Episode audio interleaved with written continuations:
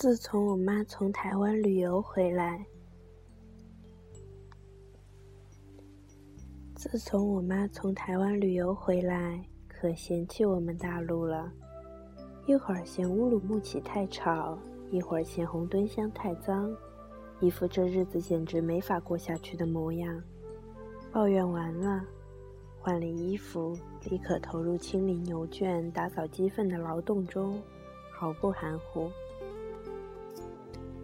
之后足足有半年的时间，无论和谁聊天，他老人家总能在第三句或第四句话上成功的把话题引向台湾。如果对方说某店的某道菜不错，他立刻说：“嗨，台湾的什么什么，那才叫好吃呢。”接下来从台湾小吃说到环岛七日游。对方说：“好久没下雨了。”他。台湾天天下雨，接下来从台湾的雨说到环岛七日游。对方说这两天感冒了，他说我也不舒服，从台湾回来累得躺了好几天。接下来环岛七日游。问题是，他整天生活在红墩乡这样的地方，整天打交道的都是本分的农民。人家一辈子顶多去过乌鲁木齐，你却和他谈台湾，什么意思？好在对方是本分的农民，碰到我妈这好人，也只是淳朴的艳羡着，无论听多少遍，都像第一次听时的神奇。事情的起因是一场同学会，同学会果然没什么好事。毕业四十年，大家见了面，续了情谊，照例开始攀比。我妈回来后情绪低落，说所有同学里就属她最显老，头发白的最凶。显老也罢了，大家说话时还插不进嘴。那些老家伙们一开口就是新马泰、港澳台，最次也能聊到九寨沟，就他什么地方也没去过。为他头发还最白，他一回来就买了染发剂，但还是安抚不了什么。我便找旅行社的朋友帮他报了个台湾环岛游的老年团。总之，事情就是这样的。去年年底初冬的某一天，我妈拎了只编织袋，穿了双新鞋，去了一趟台湾。这是他老人家这辈子第一次真正意义上的旅游。几乎成为了他整个人生的转折点。回来后，第一件事就是掏出一支香奈儿口红扔给我，轻描淡写道：“才两百多块钱，便宜吧？国内起码三四百。”在此之前，他老人家出门在外渴得半死，也舍不得掏钱买瓶矿泉水，非要忍着回家喝开水。那是最后的购物环节。大家都在免税店血拼，我妈站在一边等着，不明所以状。有个老太太就说了：“你傻啊你，这多便宜呀，在国内买贵死你。”可在我妈看来，那些东西也不便宜，一个钱包八千块，一支眉笔五六百。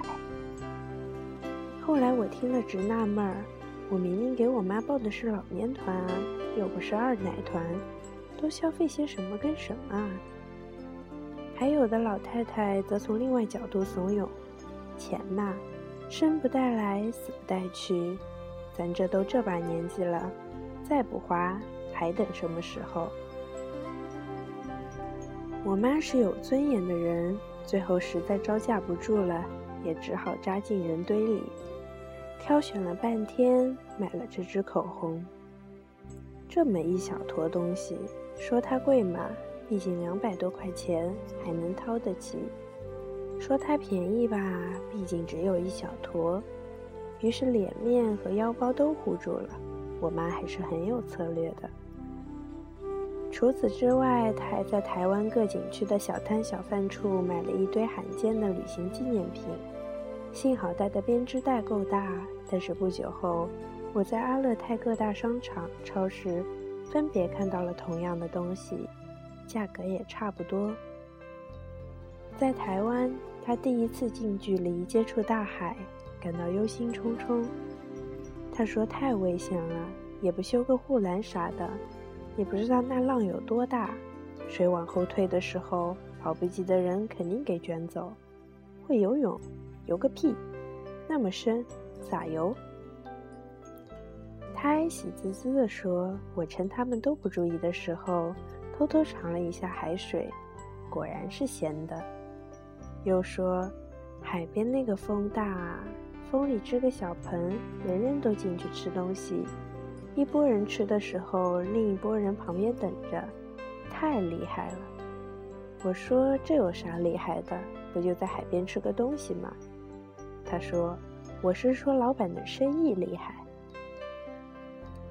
之前他看了朱天文的《我的山居动物伙伴》一书，无限神往。他说，每到一个有山的地方，我就使劲看啊，使劲的找啊，特别想找到那一家人去打个招呼。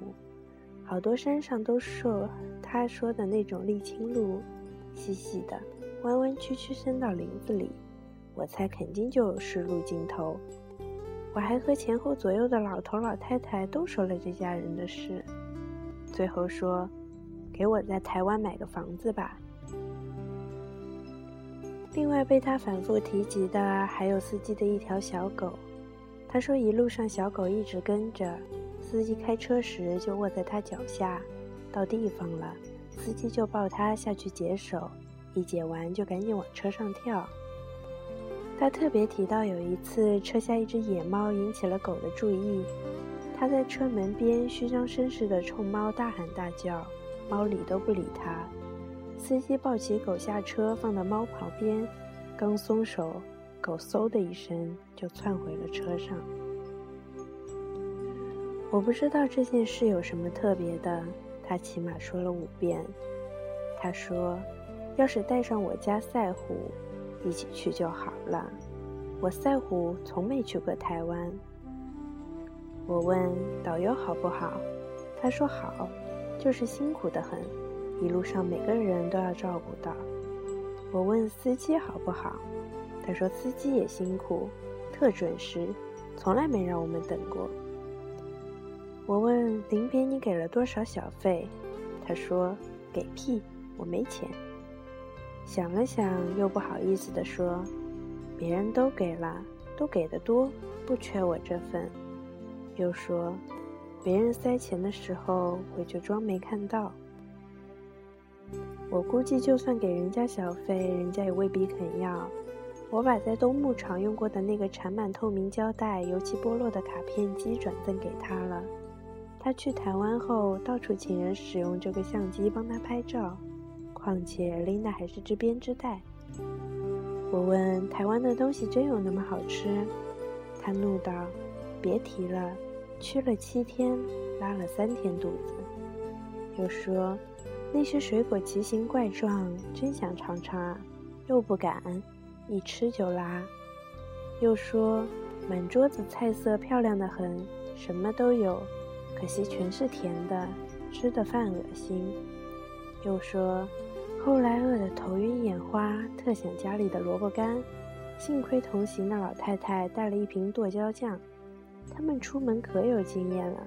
她把剁椒酱帮我拌在米饭里，这才吃得下去。最后说，拉了三天啊，腿都软了，连导游都害怕了，担心出事，都想安排我提前回去。我说，听起来很惨啊。都病那样了，还玩屁呀？他说：“病归病，玩归玩，总的来说还是很不错。”去之前，我倒是没考虑过闹肚子这个问题，唯一担心的就是他晚上睡不好觉。他常年神经衰弱。我问：“和谁一个房间？他打不打呼噜？吵不吵你？”他害羞地说：“他不打呼。”倒是我打呼，把他吵得一连好几天都没睡好，只好白天在大巴车上睡。我惊道：“那人家不烦死你了？”他说：“我拼命的道歉，还帮他拿行李，他就不生气了，还安慰我，帮我打听治打呼的药。”飞机从台北飞乌鲁木齐，足足飞了六七个小时。下飞机时，他几乎和满飞机的人都交上了朋友，互留了电话。大家都是出门旅行的，所参的团各不相同，免不了比较一番。你们住的酒店怎样？你们伙食开得如何？你们引导购物多吗？踊跃吐槽，很快将各大旅社分出三六九等，丝毫不考虑各旅行社的领队感受如何。接下来又开始分享各自的旅行经验：出门带什么衣服，穿什么鞋，到哪哪少不了蚊子油，哪哪小偷多，哪哪温泉好。我妈暗记在心。回来以后，向我提了诸多要求：买泳衣，买双肩背包。哦，终于发现编织袋有点不对了。买遮阳帽，买某某牌的化妆品，去北欧四国。北欧四国就算了吧，毕竟出钱的是我。我劝道：那些地方主要看人文景观，你素质低，去了也搞不懂，还是去海南岛吧。看来人生的第一次旅行不能太高端，否则会惯坏的。他开始研究我的世界地图，一会儿惊呼一声：“埃及这么远，我还以为挨着新疆呢。”一会儿又惊呼：“原来澳大利亚不在美国。”最后令他感产生浓厚兴趣的是印度南面的一小片斑点。这些麻子点点是啥？我说那是马尔代夫。又顺手用手机搜出几张图片给他看，他啧啧赞叹了五分钟，掏出随身小本，把“马尔代夫”四个字庄重地抄了下来。我立刻知道坏事儿了。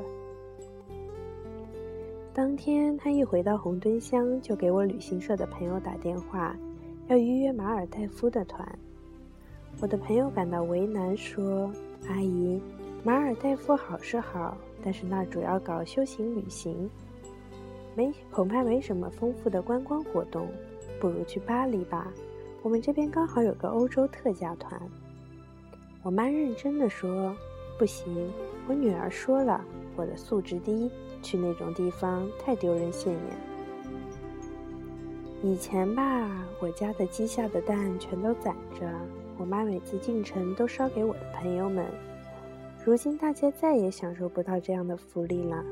我妈开始赶集，鸡蛋卖出去的钱分文不动，全放在一个纸盒子里，存作旅游基金。但赶集是辛苦的事，我只好在朋友圈里帮着吆喝：“请买我妈的鸡蛋吧，请支持我妈的旅游事业吧。”大家纷纷踊跃订购。我妈一看生意这么好，很快又引进了十只小母鸡。估计到今年初夏，日产量能达到十五到二十个蛋。我们这里土鸡蛋售价为一块五一个，算下来月收入至少七百块，一年下来八千多。我家的奶牛基本上一年半产一头小牛犊，五个月大的小母牛售价四五千，小贱牛可卖三四千。我再补贴一点，好嘛？一年远游一次，什么北欧四国、马尔代夫，通通不在话下。另外，他老人家作为半道开展的兵团职工，前两年把手续又办回了兵团，为此交了一大笔费用。但是从今年开始正式领退休金了，每个月一千多，农村生活花不了多少钱，省着点用，到年底存个万儿八千不成问题。于是乎，一年竟有两次，什么秦皇岛、峨眉山，也不在话下。总之，台湾之行是我妈一生的转折点，令她几乎抵达一生中最幸福的时光。之前她拍照时总是抿着嘴、板着脸，丝毫不笑，冒充知识分子。如今完全放开了，一面对镜头，笑得嘴都差到后脑勺了。还学会了无敌剪刀手和卖萌包子脸，不但染了头发，还穿起了花衣服。我建议，妈，穿花衣服也不是不可以，但是当你穿花衣服的时候，能不能别穿花裤子？或者穿花裤子的时候，别穿花衣服了。他不屑一顾，你没见人家台湾人，男的都比我花。在台湾，他还学会了四种丝巾的系法，回家后一一示范给我。他说，当时大家都在上厕所，厕所门口就是卖丝巾的摊子，只要买他的丝巾，他就教你怎么系。你买了？没买。他很自豪，我记性真好，只教了一遍就全记住了。我心想。要是教了好几遍还学不会，还不如买人家的丝巾，好意思吗？他一边扯着丝巾在镜子前扭来扭去，一边感慨：“这是去台湾最大的收获。”我哼道：“好嘛，花了我八千块学费，就学了个这。”突然有一天，我妈认真的说：“从此以后，我要放下一切事情，抓紧时间旅游。”我以为她彻悟了什么，什么情况？她说：“听说六十六岁以后再跟团，费用就涨了。”